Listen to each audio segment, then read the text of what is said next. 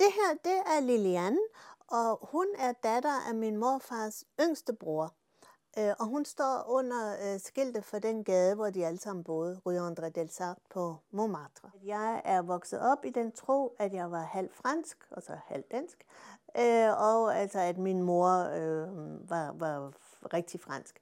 Øh, så finder jeg ud af efter hendes død, øh, at hendes forældre var født i Rumænien Øh, og var indvandret til Paris i 1899 som børn.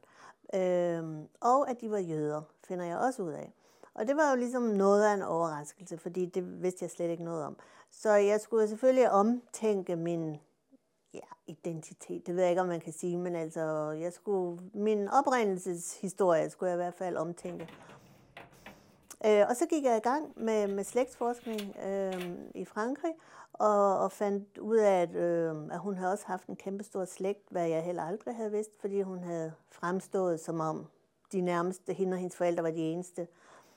Øh, men så er jeg jo uddannet historiker, så, eller det er jeg sådan set ikke. Jeg er uddannet folklorist, men jeg arbejder som historiker. Øh, og derfor vil jeg jo ikke stille mig tilfreds med bare at, at skrive en bog, der handler om Karin går på opdagelse i sin familiehistorie.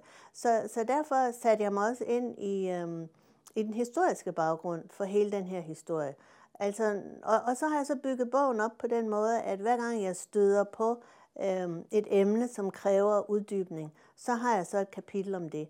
Som for eksempel, når jeg skriver i bogen, at, at jeg finder ud af, at de er fra Rumænien, så må der naturligvis komme et kapitel, der handler om, hvordan var forholdene for jøder i Rumænien, og, og hvad skete der i 1899, som gjorde, at, øh, at, at så mange udvandrede. Det er Arlet, som øh, bor i Fredericia, og som har hende, oprindeligt fortalt min søster og mig, at øh, vores mormor var jøde, og hun er jo selv jøde.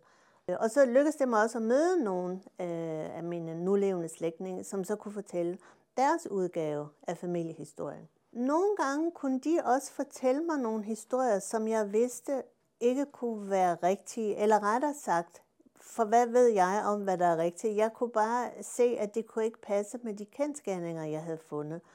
Øh, for eksempel den familie, der blev deporteret til Auschwitz, der kan to grene af, af familien fortælle, at de øh, forsøgte at redde dem. Og de fortæller hver deres udgave af den redning.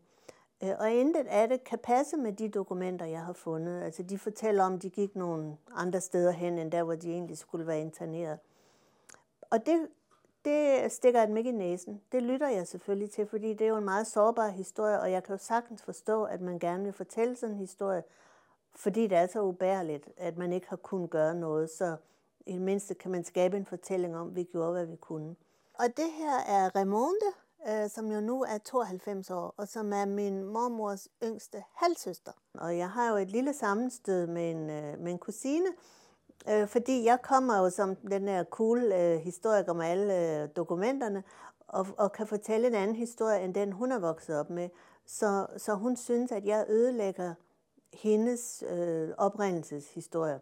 Øh, og det ender jeg jo så med en diskussion af, altså hvad, hvad er det vigtigste? Er det de myter, øh, der holder os sammen, eller er det cool, cool facts? Og hvad kan vi egentlig bruge dem til?